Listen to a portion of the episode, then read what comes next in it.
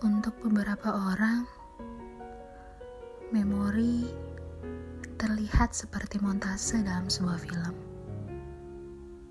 di mana kau dapat melihat beberapa gambar yang buram berganti-gantian. Memori juga dapat berupa nada alunan musik dari radio yang mengantarkan tidurmu ketika kau masih kecil. Yang lainnya, memori juga terasa seperti mimpi yang jauh dan sulit untuk dipanggil kembali. Namun, bagiku,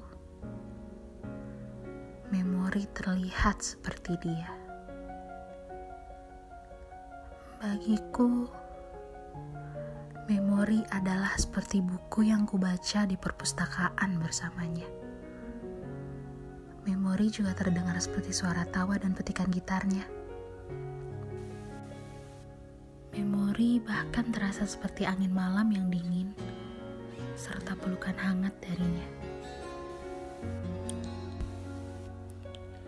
Dan memori itu terus kembali kepadaku.